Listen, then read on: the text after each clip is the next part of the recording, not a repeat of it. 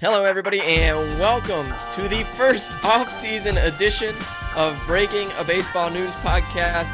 After the World Series wrap just the other day, we have a winner. The season is over.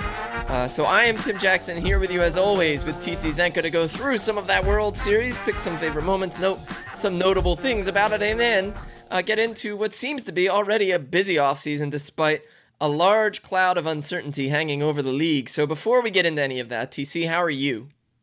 Uh, I'm good. Who won? I don't want to spoil it for you. I've got a DVR. I'm gonna watch. But I'm gonna pull it up in a week or two. Uh. Work my way through it. No, I'm good. I'm good. It, uh, it's always a little bit of a. It's actually kind of. You'd think it'd be a little bit of a letdown after the World Series, but it's actually the opposite of that. It's actually very exciting because you know the off season. You know, rumors kind of kick in right away, uh, and that's kind of probably the more the most exciting part of this part of the season. It's less, you know, sitting down and watching a baseball game, and more just ignoring my real life and looking at my phone, which is, you know, which is what I want anyway. So it's it's it's an exciting time. As uh, you know, as you said, we didn't really expect things to start. Expected it to be really slow, but you know, there's already some stuff happening. So it's, it's cool just to kind of begin to see how things shift, uh, you know, very quickly it can start to look like a new league. So that's very exciting. Yeah, and even in terms of expectations that we may not have met right away, or not that we didn't meet them, but that we didn't know how to, to gauge was you and I were talking yesterday about will we be recording live during game seven? Yeah. we are not, very clearly. Uh, you know, Atlanta wins in six. Uh, Jorge Soler is the World Series MVP. I swear to God, if somebody had a bet on that, I hope they're extremely rich and extremely far away from all their problems right now. Uh, you know, there were some other highlights throughout the course of the series. We have a few of them bulleted here to go through and touch on, but did anything stick out to you in terms of how the series was played or uh, you know, just the aesthetic of it. How you know, there was so much made of the starting pitchers not pitching much. Like, where did you land on all of it? What resonated for you in the 2021 World Series? You know, I do always kind of look for what are those trends going to be that we we start to really look at, and we, we always point to the champ the champs and certain things that they did and how they changed the game for the next couple of years. They're always copycats, and you know, last year there wasn't as much of that because he was kind of the narrative was the Dodgers are the Dodgers, and and you can't really copycat what the Dodgers do.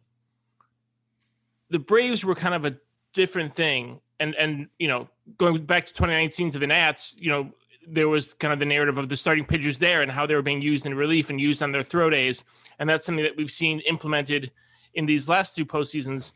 With the Braves, the narrative that strikes me most is just you know just the narrative that's out there the most, which is this issue with their outfielders. And I wonder if it's going to lead to a more exciting or a busier trade deadline for us next season. Be- just because over this entire series, you know, Joe Buck and John Smoltz just talking nonstop about oh, Alex Anthopoulos. He really won the trade deadline here. You know, Eddie Rosario, Jorge Soler, Joctober, like, and just yeah. just just beating that drum again and again and again. So whether or not that makes the most sense, like that is an overriding narrative of this Braves team. And I wonder if that'll lead to other GMs wanting, if nothing else, uh, you know, if nothing else, it look, makes Anthopoulos look really good, right? Like it's not like he necessarily did something that other teams weren't looking to do, but he made these moves they hit at exactly the right time, which is kind of what you're hoping for. And now he looks like a genius. And, you know, that was kind of a one out of a hundred circumstance, right? Like most times you don't win the World Series. And those these little, you know, deadline ads are totally forgotten. Uh, you know, because all these guys walk in free agency, right? Joctober leaves, Jorge Soler leaves, Eddie Rosario leaves. Who's the fourth outfielder? Adam Duvall and yeah. and so I, uh, you know, my first question is kind of, are those guys going to be, or are we going to have a busier trade deadline? Is that going to be copycatted? My second thing is just kind of like, how weird is it that the kind of the biggest faces of this run might be gone, might only have that time in Atlanta. Like all four of those guys are free agents, right? They all four could and very well could leave. They could, and that that is very interesting in terms of just the construct of this team at large. I think that yeah, they very much all could not be there next year. They very much all could be in different teams. I wonder if they'll retain maybe one of them, uh, given the way that their team looks. And Acuna isn't certain to be back early. He's saying May, but ACL injuries often take longer than that. Uh, you, you hit on two things that were really interesting. One is the benefit of going for it, which Alex Anthopoulos did, and worked out. You said 100. I would put odds way way worse than that of all these guys hitting, but I wonder how front offices balance it around the league in terms of winning margin uh, and how much they can improve it. You know, do they value going for it more, seeing that a team did it, seeing that it wasn't the Astros that won, that it wasn't uh, an incredible Red Sox team that won, that it wasn't uh, the the Nationals who won with on the back of you know mega contracts, and it wasn't the Dodgers who won. Did I repeat them? Am I repeating the Dodgers? Uh, I guess it would be good if I paid attention myself, but uh, you know, it's not these big market teams with these big machine type pieces behind them. It's it's these little ads. I wonder if teams will see a benefit for that. I wonder if it would take uh, a more permanent or longer lasting wild card setting to uh, maybe incentivize that enough if it was a series instead of a single game. Uh, and it, who knows? Maybe all of that is on the table with the the CBA set to expire in December. Uh, and Smoltz and Buck mentioning that Atlanta won the trade deadline, or you know, like thinking like, oh, the Padres won the offseason.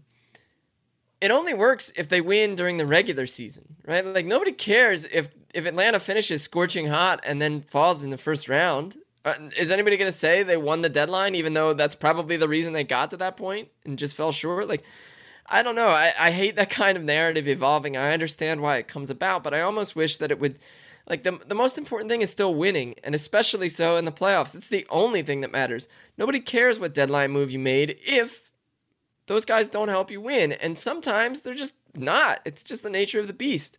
So I, I don't know. I, I'm very curious to see this kind of uh, one-off Atlanta team without their biggest star win because what what effect does it have on the league? How much does it ripple out? Or people like I guess if we go for it, we could win, but I don't know how much it'll be. Yeah, you know, you, you make a really good point in, in kind of calling these bigger market teams because I, you know, my first thought was that it would it would would push teams to be more active at the trade deadline. You know, because that's because I'm looking at it as like a you know buy or or don't buy question that oh Anthopoulos bought, so we should all go buy. But it might also be a question of uh you know buy big versus buy small, right? Like you could also see GMs going and not going all in for the Trea Turner trade, but contenting themselves and actually using this as another way to avoid, uh, you know, making big acquisitions and and investing heavily financially in their teams. Like you know, as they're always looking for reasons to scapegoat not spending money. This could be another one of those yeah. of like, you know, we don't got to spend. We don't want to have to give all of our best prospects to go get Trea Turner look at the Braves. The Braves gave up fringy dudes just to get, you know, league average guys who could plug in and, and hold the line.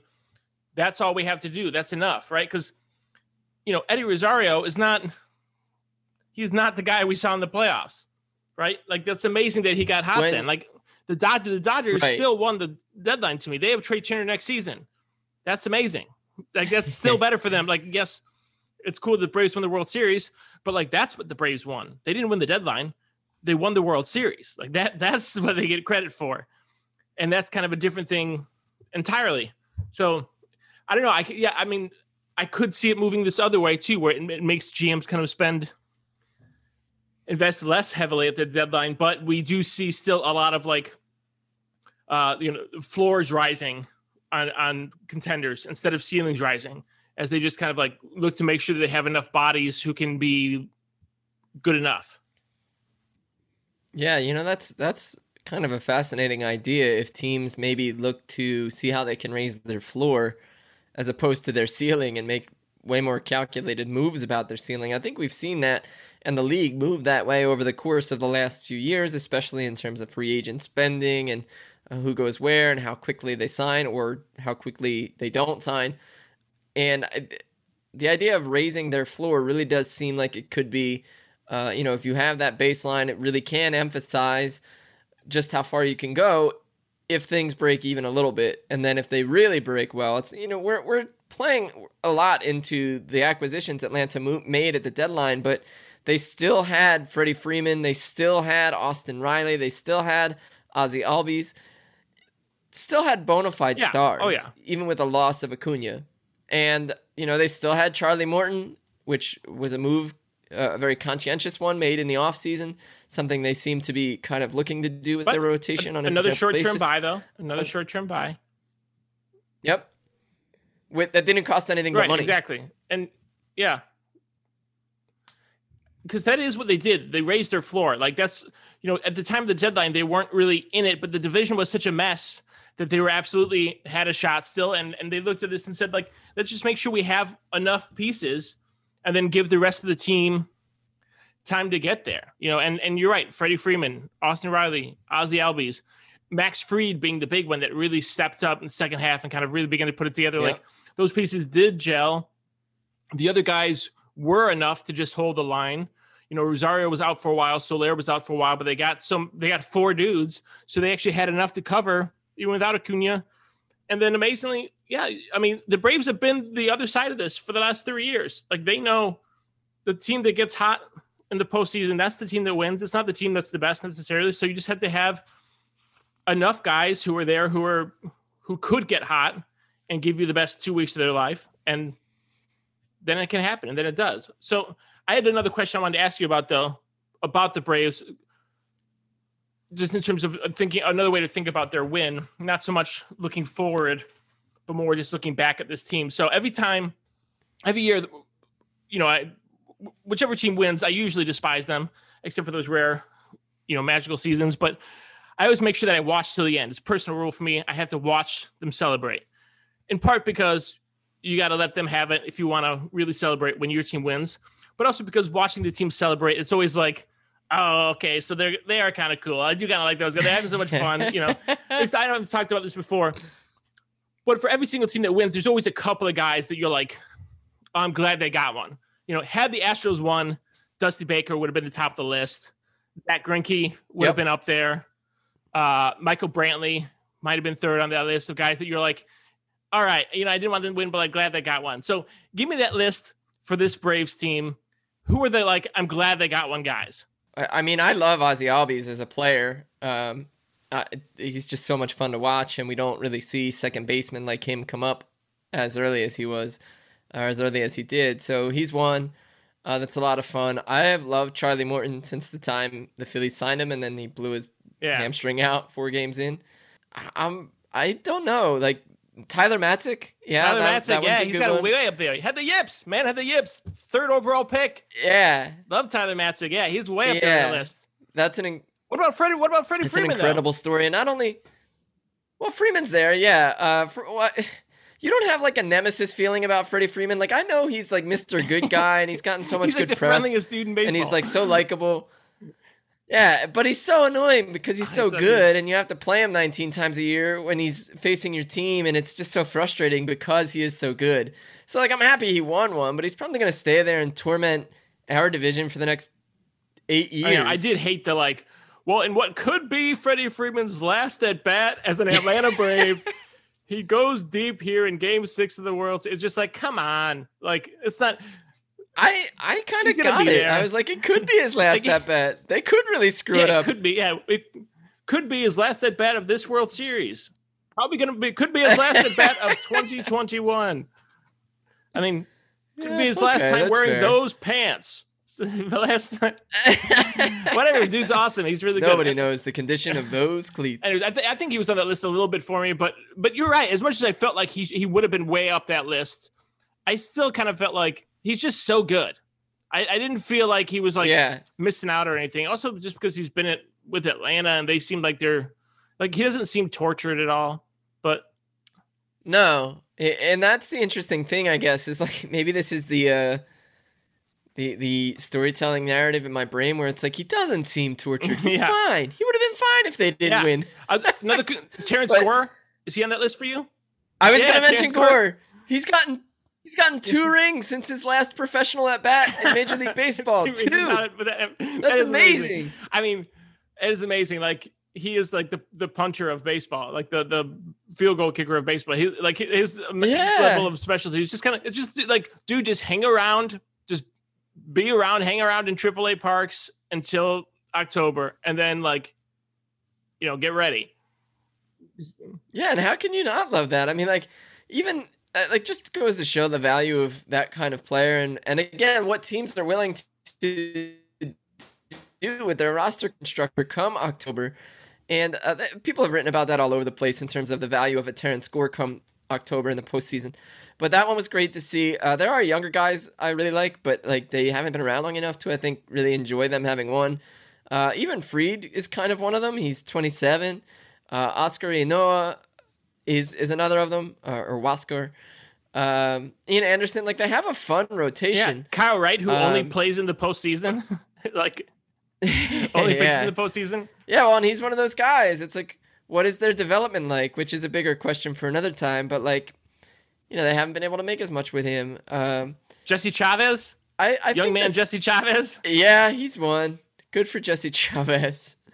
We talked about him a couple of weeks ago, getting those high leverage innings, and like, yeah. who cares that it totally oh, yeah. worked out. Snitker's um, up there um, for most people. Brian Snitker, you know, organizational guy. I, I feel yeah. like I've heard the story so much, and you know, I'm just a little tired of it, but it's good for him. And like, you know, if he were the manager of the Nats or the Cubs, I'd be like, dude deserves this so much. He's such a good guy. Love him. Organizational soldier. But it's funny to see him win it at the same, just a couple weeks after we see Mike Shildt with the Cardinals get canned because get they were, fired, they were yeah. on such parallel paths, the two of them. Like got hired at about the same time, had similar stories of just like organizational soldiers. And Snitker well, stuck around. Did with the Cardinals, you know, he did with the Cardinals what Snitker's done in Atlanta, really, yeah. right? Like got them to the postseason. Probably didn't necessarily earn being there in terms of, oh, you know, quote unquote, most talented. Uh, so uh, really interesting in terms of parallel paths that didn't shake out the same, obviously uh, in part because there can only be one winner a year. But uh, you know, the the thing I keep coming back to in my brain is the pitching and how little the starters started, and this has been a trend a trend in the league throughout the last few years. Do you think this is really a problem within baseball? Like, do you think teams are like really upset about this, or players are frustrated with it? Or do you think they're just like, I don't care. I'm on a major league roster. I'm just going to pitch when I need to. That's the best chance of me getting uh, success and being able to keep pitching to the point where I can be a free agent? Or is this like, is it an issue for real instead of just between people like you and me? I don't know how it could really be an issue for real because as much as innings are being quote unquote like taken away from starters, that means they're being given to relievers. And relievers are pretty darn happy to have a chance to pitch in those situations and to and to have a moment to kind of be in the spotlight, right. especially with like this is kind of a perfect situation where like AJ Minter and Tyler Matzek just like grind all season long. Minter gets sent down to AAA. He has to come back yeah. up. Like, you know, being a bullpen guy in their regular season is not a super fun time. You get, you know, you, you let's hold in the bag a couple times a year, having to hang out there longer than you should have been because of the rest patterns and whatever else. And now they really get a chance to shine in the postseason and really be central stars. So that's kind of cool for them. I, I don't think it's I think it's just like a changing of the game thing that's hard for us to kind of fathom and hard for us to really comprehend. Like if we don't have those superstars, you know, who do we have? It's like, you know, we want to be able to give all this credit to Max Fried and you know, but he only goes six innings, and even that's you know the longest start of the postseason, yeah, and, and you know, so there is this, you know, it's funny. It's like we love the underdog story where it's like the whole team banded together, but when it's every team is that doing that whole thing all the time, then we're like, we're the superheroes. Like, who am I? What am I rooting for here? Like, we, yeah. we got forty a forty man roster that's really being used all season long. I don't barely know all the guys. Like, if I'm a not all Braves fans even we're going to know all those guys on the roster because just because of the way guys get used and right. you know that's interesting. Uh, you know who are the you know Tucker Davidson, you know, if my mother in law right. is was a Braves fan, not an Nats fan, like she might know Tucker Davidson. She definitely doesn't know Dylan Lee or know who Dylan Lee is. You know, guy who's starting Game Four of right. the World Series or Game Three of the World Series. Uh, game four of the World Series. Game four of the World Series, right? Who, knows? I I uh, I'm totally scrambled from the last. It doesn't matter. But the point is that like yeah, you end up really just rooting for the jersey then, because there's you know you don't have as many yeah. of those the real stalwarts, and that's part of the injuries too. Is guys get hurt, pitchers get hurt a lot now, and then they're just gone for a really long time, and that's kind of the way of it. I mean, here Ozzy or uh, you know Acuna, the face of the franchise, you know, Freddie Freeman, you know maybe still, but like Acuna, their best player, gone who cares? Right. Just, just, not, there. we there. still just Braves still win, and and it, it makes for like complicated legacies, something like this. But it's just kind of a, a way of the game that it goes, and, and it's just kind of something that we have to fathom with moving forward. I think as we continue to have these like kind of legacy conversations. I think you're right, and I was glad that you mentioned cheering for the the jersey more than anything because even as you were talking, I was like, yeah, people are cheering for laundry that's that happens to be occupied by certain bodies at this point. It's not like you don't get the career guys, you don't get the guy like Freddie Freeman's rare. Maybe that's why he's so enjoyable to see win for so many people. Not many teams have a guy who bridges them to the last time the team was relevant, which is what Freddie right, Freeman I mean, even, does. Uh, and he's been around. The Astros, right? This is their third World Series in five years. They've what six, seven guys yeah. who who have been there for multiples of them. I, I mean, it's a big part of their central team because it's their entire infield plus McCullers. But there's other guys like right. Verlander who you know who was hurt, and Marwin Gonzalez who left or was there and came back. But like, you know, really just like four or five guys who have been there the, for the entire five years, and that's that's not even like bridging, you know, two championship teams. This is the same championship team, and there's you know, we think of it as the exact same team because it's the four guys in the infield, but the rest of the right. roster is totally different. Yeah, which which really does you know make it unique when guys stick around, and you know they're probably not re-signing Carlos Correa. That seems to be the sense and consensus all around the league. Uh, but the Atlanta also seems like they will re-sign Freddie Freeman. He's been there 12 years already and longer if you're going back to prospect days. How could you not now? How could and, you not? If you don't sign Freddie Freeman back now, it's kind of right. like, what's the point of even winning the title? Just throw it in the trash. Well, he's also he's also only 31. You know, so that makes a big deal too. Like just turned 31. It's not like he's got his, skill set that's like Ryan Howard's that it's like, oh my god, he's gonna be done at 31. It's like, no, he hit 300 this year. Um, you know, he hit 340 in this shortened season in 2020. He hit 295 before that, 309, 307, 302. And I know batting average isn't everything, let alone anything at this point, but he, he talking about floors, like the floor is there with Freddie Freeman. And it's just like if he hits the ceiling, he's having an MVP here. He, he doesn't, he hardly strikes out. He has double digit walk percentages. He has an OPS over 800 pretty much every year, if not better than that. So, yeah, it's really hard not to see them re sign him. And he is really such a unique case for the organization and I guess for baseball at large. Uh, you know, we're mentioning all of this. Did, did you have any particular favorite moment as as you watched the series? Was there anything that just wowed you? Any particular game or player's performance that did anything?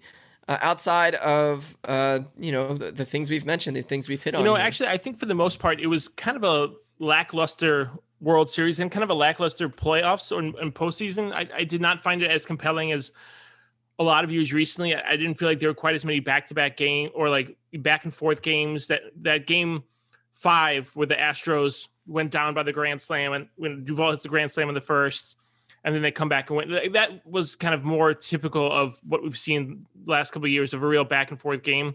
But I will say the one moment that did really do it for me was the the Jorge Soler at bat against Luis Garcia, where he hits the the two run bomb. Just because that at bat, I mean Garcia was at the end, just trying to get the last little bit out of his arm that they could get, and he was it was battling. It was a good, but Soler was just like hitting rockets off him, just like but but like pulling it. He was just uh, out in front of everything. Didn't want to get caught by the slider again or slider again. They got him in his last at bat, and he was just he was just rocket after rocket, and it just felt like Soler was just like it like it felt like a like a fighter like circling his opponent. who was just like zooming in for the kill. Yeah, and, and just like out.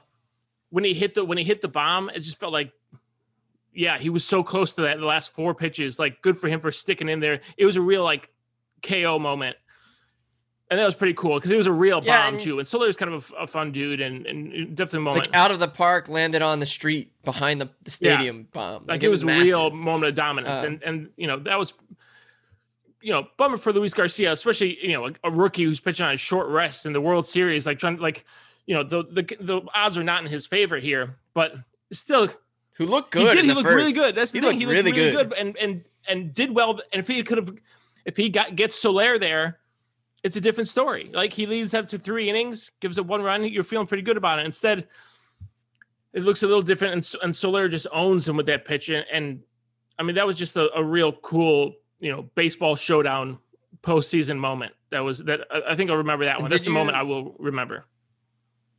I'm gonna remember that because of the 4K video that was going around of that. Did you catch that? It's 4K. It's like from just to the right of the catcher and umpire, uh, and it, it just it looks amazing. It's like this is the perfect use of a 4K camera Yeah. right now because it's so incredibly pleasing to watch this moment this clearly, this cut, uh, this clean cut. So I think that one stands out for me. I the moment that stands out for me, I guess, is not as happy. Uh, the Soler homer was really enjoyable, but I was totally fine with Ian Anderson getting pulled after uh, his attempted no hitter. I get he only had 75 pitches, but if you told me that my starter in the World Series walked three guys, beamed another, had way more pitches out of the strike zone than in it, and didn't give up any runs, and I got a chance to pull him before he got got to, right? Like I would be thrilled. Yeah, and, and he's Um, like a young that- guy. That's what And He's a young me. starter too. Like you know, a guy in his Yeah. second what his second year, second postseason for sure. Like Yeah. you know, yeah, I think it was absolutely the, right move, and and he wasn't going to get through. Like this isn't the time to just like wait and see.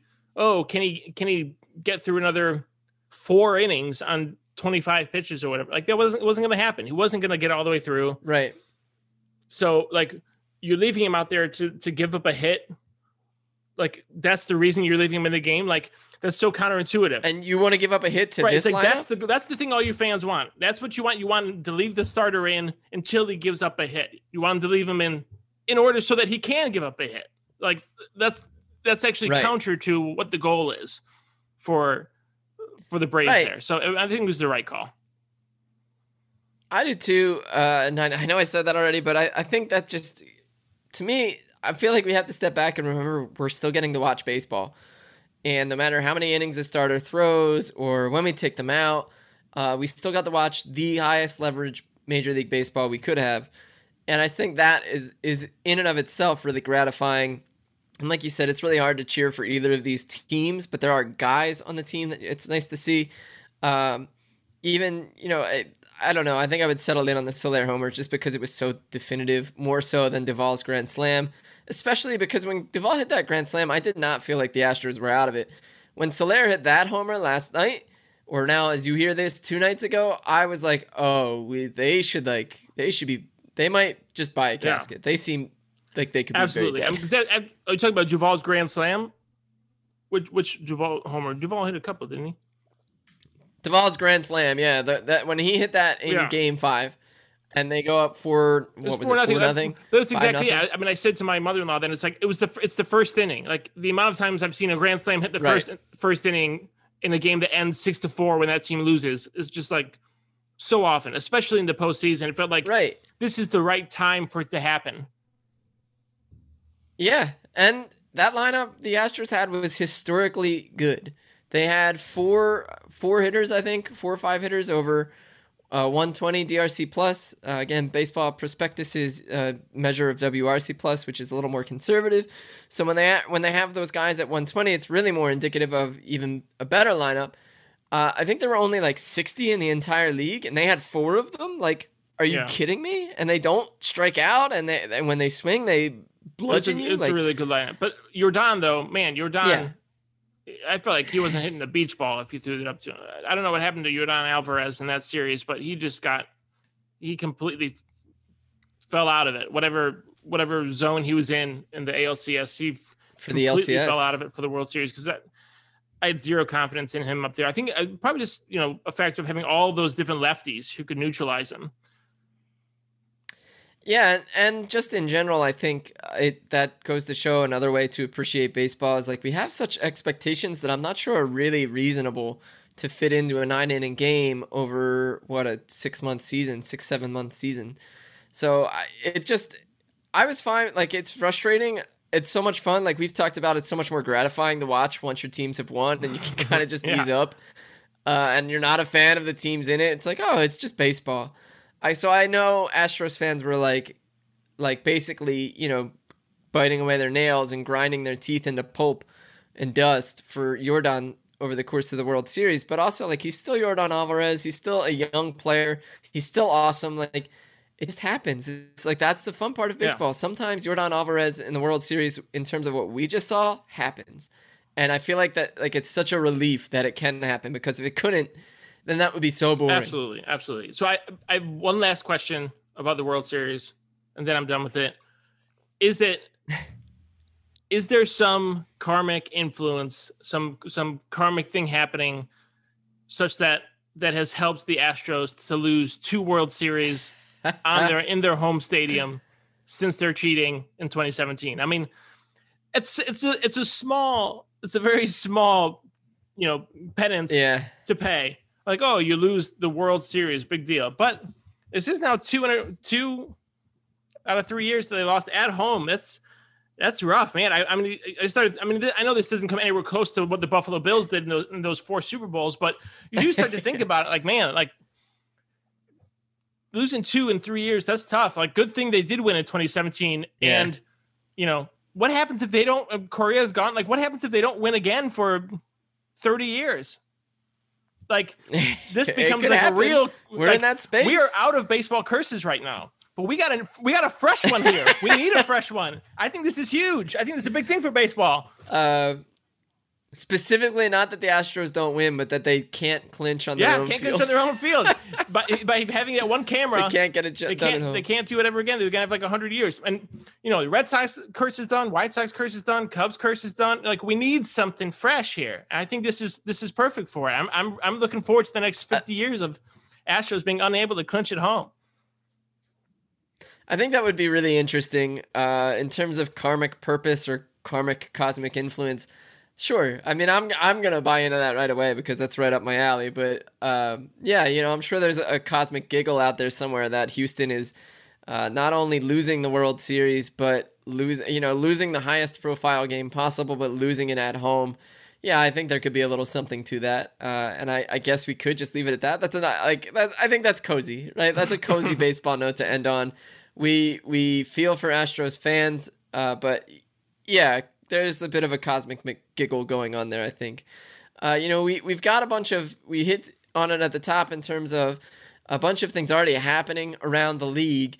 And so this week in baseball, these past two weeks in baseball, a lot has really happened. And we can start with these Astros as we move uh, through this news. The Astros are expected to retain Dusty Baker and re sign him. And 73 year old pitching coach Brent Strom is not returning as their pitching coach.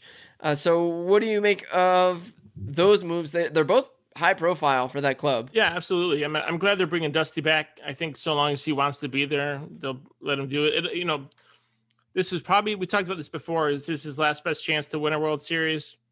Maybe, probably. I mean, the Astros next year for the first time in a long time maybe are not going to be like across the board favorited. I mean, just because losing Correa, assuming they lose him, is a big part of that lineup to be gone. And and I think they're still going to be pretty much the same team, but there's there's just a little bit less certainty there than usual. And so for that reason, I think kind of bringing in a new pitching coach is a good idea for them. Uh, certainly, not that Brent Strom didn't deserve to be there, but you know he's 73. If he's not all in, then yeah, time to move on. Bring, yeah, you want somebody, somebody new in, be. and you've got so many young pitchers coming up that you know it'll be interesting to see who they bring in to help help Dusty, you know, corral that that particular group of arms because it's a very it's a high ceiling group, but it's also a group that you know might just be a bunch of three, four starters if if things don't break right. So it, that'll be an interesting hire, uh, and and it'll be. I think for the honestly, honestly, for the first time in a while, I think it would be pretty interesting to watch the Astros again because Correa has been kind of the face of the the scandal with him being gone, with them losing again. I feel kind of cleansed of my Astros hate a little bit, and and I and I kind of feel like moving forward, yeah, you begin to see kind of a different team with Framber Valdez and Kyle Tucker and, and Yordan Alvarez. And, you know, you still have Bregman and Altuve, but, you know, Dusty Baker steering the ship and you still have McCullers, but it, they start to feel like a different thing if Correa's not there talking about it all the time. So I think those are kind of impactful moves. And, and, you know, with the most impactful move, you know, still to come in terms of who Dusty, uh, you know, installs as his pitching coach. That'll be an interesting, interesting choice for him. You know, that's also, it, I feel like all of that could really ring true is that uh, ultimately we could be seeing a new look Astros to a certain extent as soon as next year. So we've walked through all of these points uh, with Houston and Atlanta. Uh, we've got more news coming uh, in just a moment about the rest of the league, but for right now, uh, a little news for your ears in terms of uh, Samad and a, a partner of ours here at Pitcher List. Hey, Alex Fast here, and thanks for listening to this podcast on the Pitcher List Podcast Network. If you're a fan, consider supporting all of us by getting a PL Plus subscription, where you're going to get an ad free website and get access to our Discord, where you can talk to all of our podcast hosts and staff. Plus, you can hang out with our incredible Pitcher List community. It's basically a baseball sanctuary year round for as low as $8 a month. You can sign up at pitcherlist.com backslash plus, and you're going to get your first month free with promo code podcast. Also, don't forget to check out everything else we do as well from YouTube videos, live streams, newsletters, off-season articles, TikToks, breakdowns, over 15 baseball podcasts on our network. We can't stop talking about baseball even during the off-season. So sign up for PL Plus today at pitcherlist.com backslash plus and use promo code podcast to get your first month free. All right. Thanks for listening. Let's get back to the show. And now we get to talk about the rest of the league. And the rest of the league, busy bees already. Uh, we can start with the Mets, I guess. Their front office search has been an absolute mess. Uh, the list oh, yeah. of people who have turned them down is a veritable who's who in baseball, in Major League Baseball. Uh, Zack Scott was just fired yesterday uh, after his DUI, and there was information there uh, in terms of his court date being immovable. Uh, and that was that maybe influenced them. That was something Heyman was putting out into the universe. But what a weird thing to put out there is if you know, like, oh, it's the it's the judicial system's fault he got fired. It's, I don't know about that. Uh, and on top of this, Jacob DeGrom is looking to be healthy for next year, but was also planning to pitch in the playoffs if they had made it. Like, all of this seems like a potluck of garbage, right? Like, what do we make of the Mets and where they are in terms of a search for a president of baseball ops?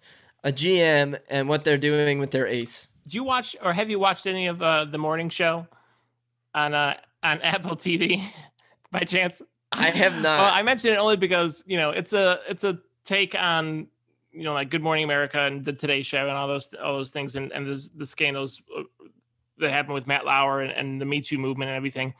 And kind of at the head of their network is uh, Cory Ellison. He's like their network head, played by Billy Crudup just Billy Crudup is amazing and he's so good. And just like this older, like fashionable, really good looking, like top executive who's just like left this pile of garbage to deal with with his network as he's just trying to get new anchors and the right anchors and anybody who hasn't sexually assaulted somebody to work for his network.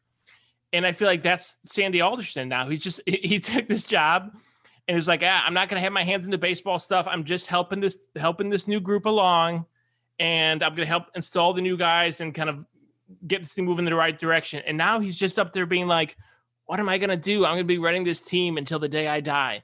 I, I cannot get this right. He's brought in between Jared Porter and now and now Zack Scott. It just God, what a freaking mess! And and all the other stuff that's gone that's come out with Mickey Callaway. It just so much bad news.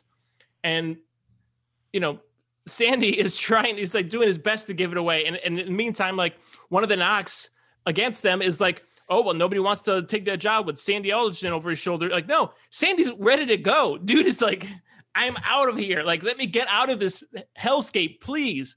But he can't find the right guy. Well, what's interesting, what's interesting with Alderson is he is uh, so significantly tied to all of the mess and I wonder if people wonder how much he really would be out as much as he just wouldn't be like the guy making the final call. because he has been around baseball for so many decades at this point. Like, and his son is there, so it's like, oh, if you screw up, and the son is there, who is like, you know, apparently has a legitimate background in baseball. You know, it, there's still like a, I don't know, a, a, it would make me queasy. I'm imagining everybody looking at this opportunity and seeing it not really as an opportunity, but an opportunity for indigestion. Well, more exactly. Than anything. Like, because that's the thing is like, how can you actually go work for this? Like, how have they not fired Sandy Alderson? It's not just about like, yes, he's had a big part of this organization for a long time, and they clearly have had some deep seated, like, very bad culture stuff going on.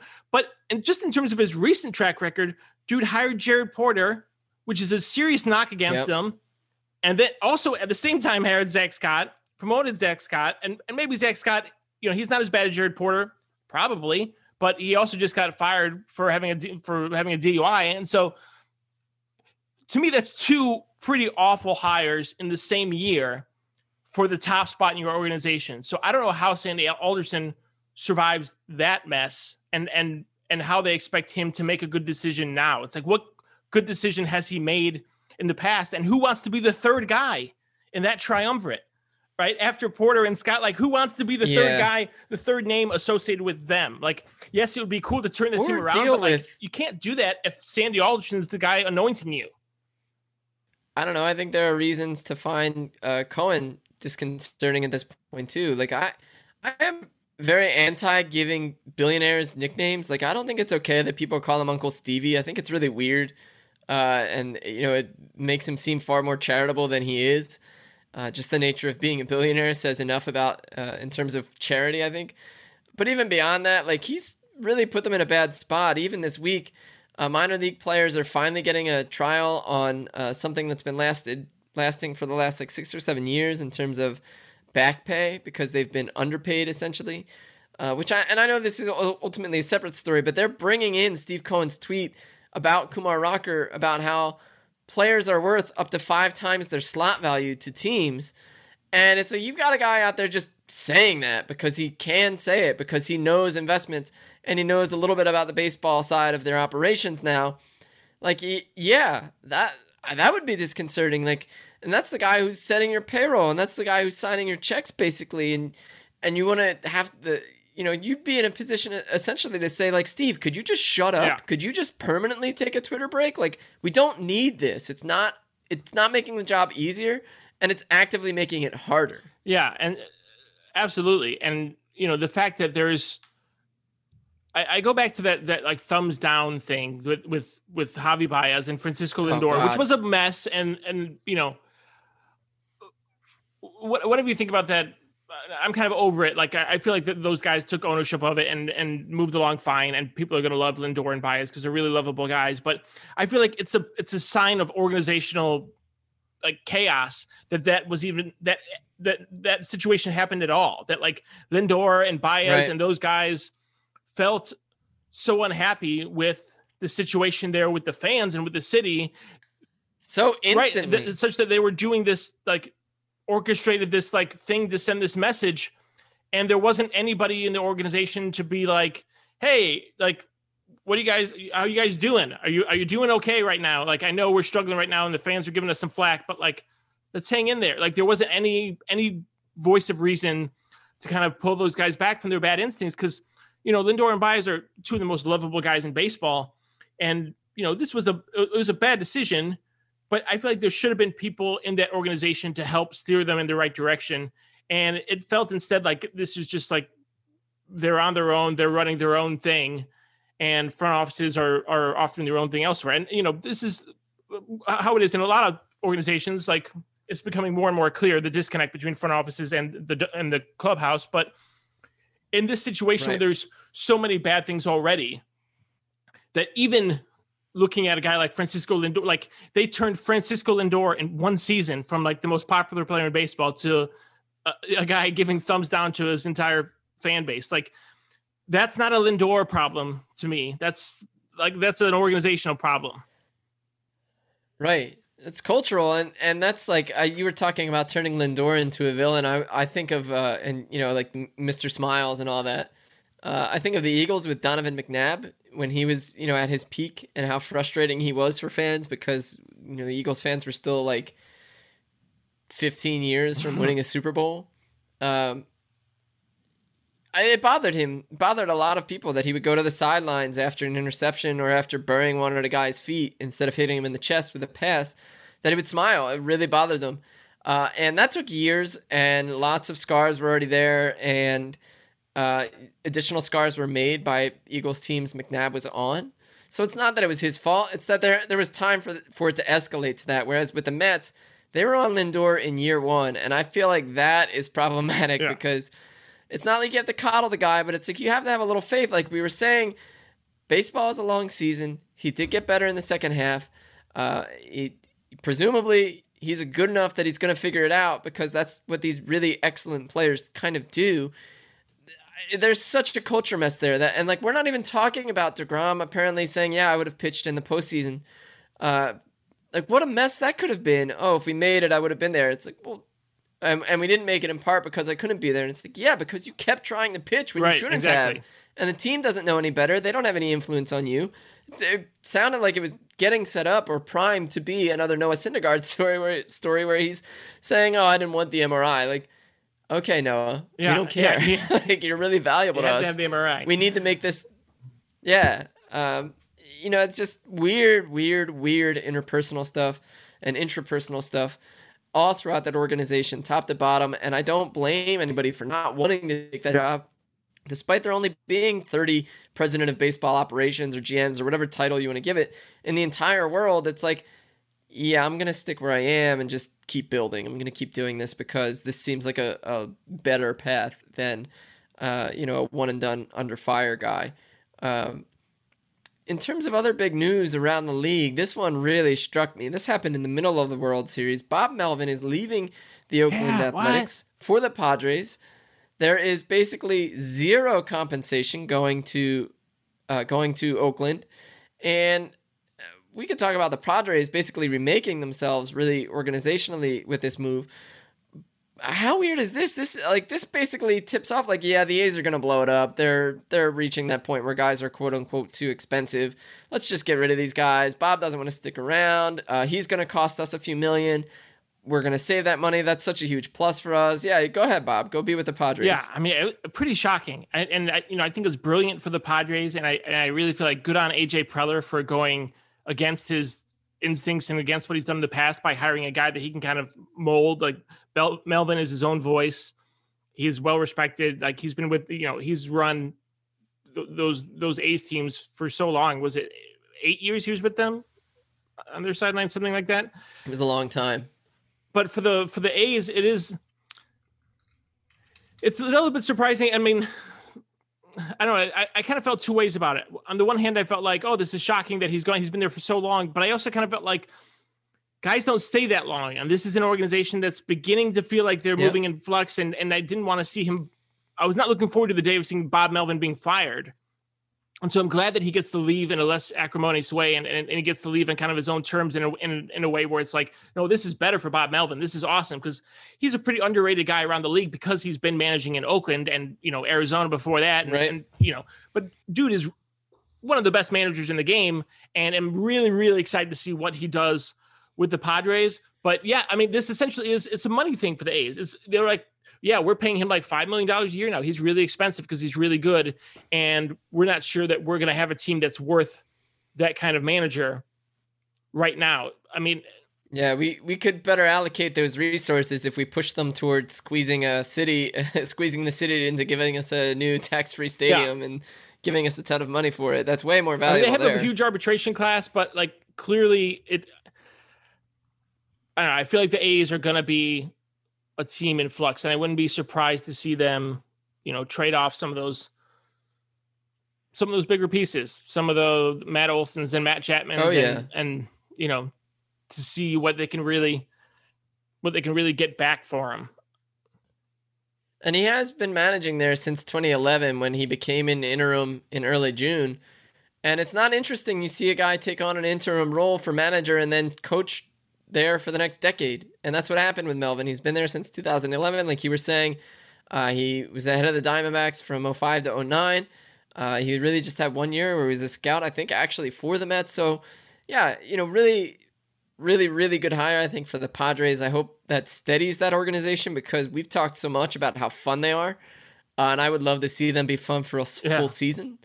And we haven't gotten that yet, a full 162 game season. So hopefully he gets them there. But I guess good on the Padres. And I roll shoulder shrug at the A's because I, like their dance is so tiring. You know, like yeah. they, they just yeah, I will. I don't know. I, again, hard to feel bad for a Very billionaire. True. But I will also say about the Padres, like good on them, yes, but also like we got to wait and see a little bit because this is another example of a guy moving from a uh, you know small market, low payroll team to a, a team that's actually spent some money. And you know, I think going back to to Joe Maddon leaving the Rays for the Cubs, it felt like, oh man, if Joe Maddon did what he did with the Rays, what's he going to do with the Cubs? He's going to be amazing, and he was but also it's a different thing. And I, and I and it seemed like some of the Joe Maddon magic wore off a little bit. So for a manager, like for a front office, it's one thing, but for a manager, you know, Bob Melvin's made the playoffs, I think seven years in his career, something like that, and it's all with low payrolls. So managing yep. a high payroll team does not mean you have like all these things in your in your back pocket. You've now all these new tools and everything. All it means is that you have bigger egos to deal with. It's actually more difficult as a manager. And like it might be more difficult to get more talent out of the small payroll teams, but like, you know, no, now you have to deal with guys like Wil Myers and Eric Hosmer making big time money and struggling to perform. And now you have to figure out how do we manage those egos with the payroll and with what it takes to win. So, I mean, I, I absolutely have confidence in, in Bob Melvin, but I do think that this is going to be it's a new challenge for him, which is which is exciting, and it'll be interesting to see if he's you know as good in San Diego as he seemed to be in Oakland. For sure. And it's really interesting like you're pointing out now there are a lot of eyes on him and oakland was always kind of the underdog little brother at the table because everybody knew their payroll constraints. But padres definitely a different story so that'll be really really interesting to track especially early on and really i guess more as the 2022 season wades on um, you know some other actually this is just coming across buster posey is expected to retire and announce what? it tomorrow uh, what? Yeah, so that's kind of wild. Why? We've gotten breaking news here on breaking. Those stupid twins of his um, again. Ah, oh, those twins. Nah. oh, shake um, fist, stupid what? kids. Uh, no, apparently he. Uh, where did it go? Where did I just see this? Uh, I see it now in trade rumors. Yeah, Andrew he, Baggarly. Yeah. Andrew Baggarly tweeted it uh, from the Athletic. Uh, apparently, he invested in Body Armor, which just sold to Coke for a ton of money. Uh, the sports drink uh, company that Mike Trout has also signed on with, and other athletes have. Uh, but apparently, he invested a lot of his own money and more than the other guys. Uh, so he's, he's a partner, and that company just sold. So he just made a metric butt ton of money. I'm assuming. Yeah, but um, was...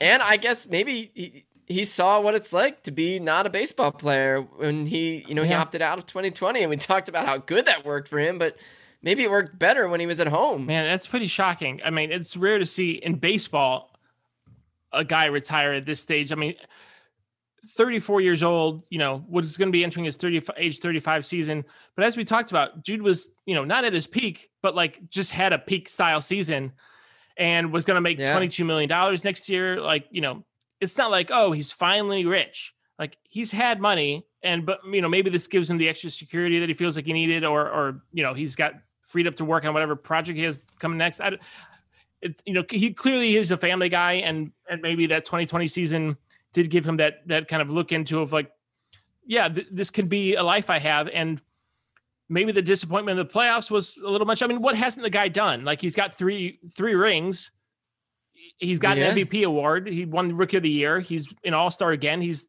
you know maybe the best catcher of his generation or in the conversation for it.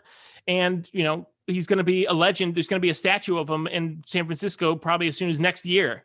So yeah, ah, man, it's it's too bad. It's it's it's shocking. Shocking, it's, right? it's, that's shocking, and it's just too bad because he's such a cool player. I love Buster Posey. Like he's so fun to watch, and he he's is. so fun to watch. And you know, a lot of pressure on Joey well, Bart. I'm already thinking like, right. Well, that's what I was gonna say. Joey Bart has a, you know, he strikes out. He he whiffs so much that I don't know if he's quite ready for the full time job himself. And if we really think about it in terms of what they do, I mean, he had almost $19 million coming to him next year as a club option, did Buster Posey, uh, which I think was the last year of his deal, maybe that nine year Yeah, deal it he was, signed I think it was twenty-two ago. million. I thought I saw now. Um. Oh, maybe. Uh, either way, now the Giants have that money to play with, presumably, because if he does retire, uh, and you know Andrew Baggarly is not one to make claims and then be like, "Oops, Yeah. sorry, no, didn't I, come yeah, true." I trust this is happening. um, you know that what kind of what do they do with that money? I mean, the, the Giants, we've talked about it. They've been in a position to spend, and do they more aggressively go after uh, both Kris Bryant and, and Kevin Gausman? Like, do they look to spread that money around because they're so good at making those smaller moves, or at least have been over the last eighteen months or so? Like, what do they do with no, that? like, do they feel more pressure to bring Brandon Belt back just to have another guy in that clubhouse who's been there for a while? You know, along with Brandon Crawford, and, and kind of fill that void because that is a that's a large that's a huge void to fill in that clubhouse. And yeah, presumably Curt Casali. I don't know if Curt Casali is still under contract or not, but he's a guy who could step into a, a timeshare role who's been really productive as a backup um, and can maybe see more time. Like I wouldn't be shocked to see Curt Casali kind of be their de facto starter next year uh, as Yeah. Joey Bart kind of finds his way. But yeah, man, that's that's really interesting. And maybe the Giants knew something about this. I mean, drafting Joey Bart and then they uh, they drafted Andrew Bailey, right? They draft Andrew Bailey, right? yeah, you know, so they have a couple of good looking catchers in the system and they're ready to move on. And I mean, for Buster, congrats, man. Like he's been one of the I don't know that he ever really rose to like you know face of baseball, but he's been one of the most respected players of his 12 year career. And uh, you know, he is he is as close to Derek Jeter as we have had since Derek Jeter. So that's a big loss. That's that's you know I don't know who takes that crown. Like maybe it goes right to Freddie Freeman, and but that's you know we don't have a lot of guys who've been the central a central player on three title teams. Posey is really one of a kind, and I'm I'm I'm sad to see him go. Yeah, it is a really big bummer. You mentioned the, the depth that they've kind of added the last couple of years with Bart, and it's Patrick Bailey that they just made their um, their Bailey. first round pick in 2020, um, who is you know only 22 and has only played in High A, so we won't, won't see him for a while, uh, if at all, if he pans out. And we do have enormous questions now, and that like wow, that has a big impact on that team's catching situation and that team's leadership situation on roster construction for next year. And because we know the NL West is so competitive, has a really big footprint on that whole division right now, which is very, very intriguing. A whole layer, uh, like a whole onion's worth of layers, just got Yeah, added to really. the offseason if Buster Posey retires, as is reported here, uh, that we expect by the time you hear this, probably out there in the public even more, unless you're a super early listener in the morning. Uh, yeah, very, just absolutely wild. Um, it is almost. Uh, Yeah, that's just dwarfing the previous catching news of Tucker Tucker Yeah. Barnhart getting traded to the Tigers. I thought that was going to be our big catching news of the day, but Buster Posey, as always, just coming in and surprising everyone and just being the top dog Yeah. here. Man, big hit. Buster. Um, you know, th- do you make anything of the of the Reds trading away Barnhart? I mean, they have Tyler Stephenson. Um, Barnhart has not been good with the bat the last couple of years, below average even for a catcher by WRC plus. Uh, is this like uh, we know he's worked well with good pitchers? Hopefully, he can help develop uh, some of our young guys in Detroit, and Derek then is full time DH, Yeah. or you know, like what, or you know, full time bench player DH. Like, is this just a depth move for them, and likewise for Yeah, I, mean, I think it's kind of a natural life cycle kind of deal. Like Tyler Stephenson looked really good last year, so they're ready to make him their their starter full stop. And and Barnhart, you know, he's a good game manager, has a good reputation as being a, a solid game manager. Uh, 81 WRC plus over his career, I think, which is below average. You know, 87 is the mark for catcher, so he's below average offensively, but presumably brings enough value with the glove. Pretty pretty good numbers as a framer last the last couple years at least. But he was going to make I think nine million or maybe seven and a half million. Like he's got a, a chunky yeah, it's a it's a money sum, and so that's too that's for, a lot for for for, a backup spot when you really want Tyler Stephenson to be the guy and to be the voice with your pitching staff. And and for Yeah. the Tigers Tigers have some money to spend. Like this is their payroll is already higher than it was last year. They're at 94 million now or projected, but it's still well shy of where they've been in the past. And we know that Chris Ilitch is willing to spend money for a winner.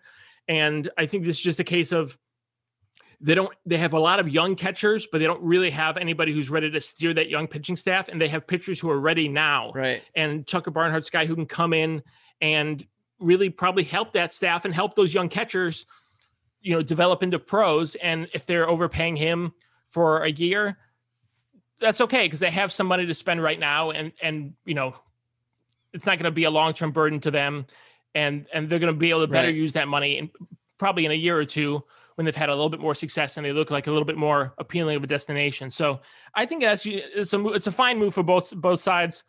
A little surprising that it came so early in the offseason, but I think you know for the Tigers, it's like we got these young pitchers, we want them acclimated. We don't know what's going to happen with the CBA, yeah. so let's make this move now, get them locked in, so that while they're all fighting, you know, we can have Tucker, you know, texting with, you know, Matt Manning and Casey Casey Mize every day and Tarek Skubal and and start getting ready for the for next season because I think they expect you know to be players next year as as we've talked about. We're I think we're both pretty bullish on the Tigers in 2022. Yeah. And it's interesting you mentioned that, you know, having that communication, that line open to their starters because that's something we've talked about too, and how the org philosophy seems to have changed. And uh, by and large, it seems as though we'll get a work stoppage again, delineating between a, a work stoppage and a strike, or uh, you know, a, a, or anything like that. The work stoppage happens when the CBA is expired and it's a lockout. The, the player the players are locked out by yeah. the owners, so it's not a player. That's happening thing. December December um, first. Um, that is happening. Yeah, it's pretty much a lock to happen. So people expect it, but at this point, they also kind of expect it to not interrupt the 2022 season uh, in terms of start time, and that seems to be a priority for everybody given the last two years and how much issue, uh, how many issues that has really caused for every organization for so many players. Uh, so it's really interesting to get them talking to each other now. I think that's something that we should uh, maybe keep our ears to the ground on. Uh, but uh, for Cincinnati, I just hope that they have some direction that is distinctly competitive. They are such an odd team right now, and I've talked about how they were so much fun for a couple of years, and now they're really not doing endearing things despite an endearing uh, city and endearing people yeah. and some endearing players. Uh, I just hope they do yeah, something. but this is a good this is a good productive. move for them though. Like they don't need to be spending this much money for Tucker Barnhart and Tyler Stephenson looked really good at the plate last year, and I, and I think it makes a lot of sense to give him the bulk of playing time. And you can get a backup catcher who can play 60 games for you for less than they were going to pay Barnhart. So I think as much as I hate their cost cutting most of the time, I think this is a case where it actually makes a certain amount of sense for them. And the guy they got back is a as a flyer, you know, an older prospect who had some promise but hasn't done that much and hasn't gotten very far. I think he's still in low A or something. So you know, they didn't get much back from it. It's just a cost cutting move, but I think in this case it is a move that makes some sense for the Reds. So hopefully there's not much more of this. Hopefully this is a move that allows them to real to like allocate that money better elsewhere and not just, you know, put it in their pocket as we've seen yeah. in off seasons past with them.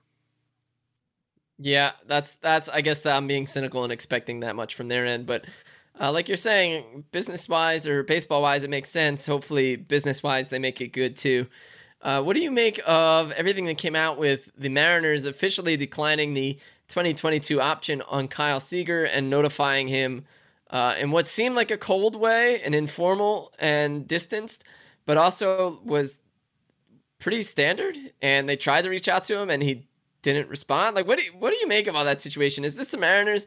Uh, muddying waters, or is this Kyle Seager trying to drag some people on his way out? It's more the latter, actually. I mean, not, but I would also add that it's deservedly so. Like I think Seager uh, has some right to do this. I mean, with all this come out, you know, it's absurd that Seager. What did Seager say? He hadn't talked to the front office in four years. Like that's an absurd fact. Like if you're Jerry Dipoto, I, I just feel like that does make you look really bad. Even if it, even if as a GM you don't have to be, you know, you have to know all their likes and dislikes and stuff. But like, man, to not talk to a guy like Kyle Seager for that long, that just seems like bad business. And and so I kind of feel like, yeah, Seager, you know, drag him through the mud if you want to.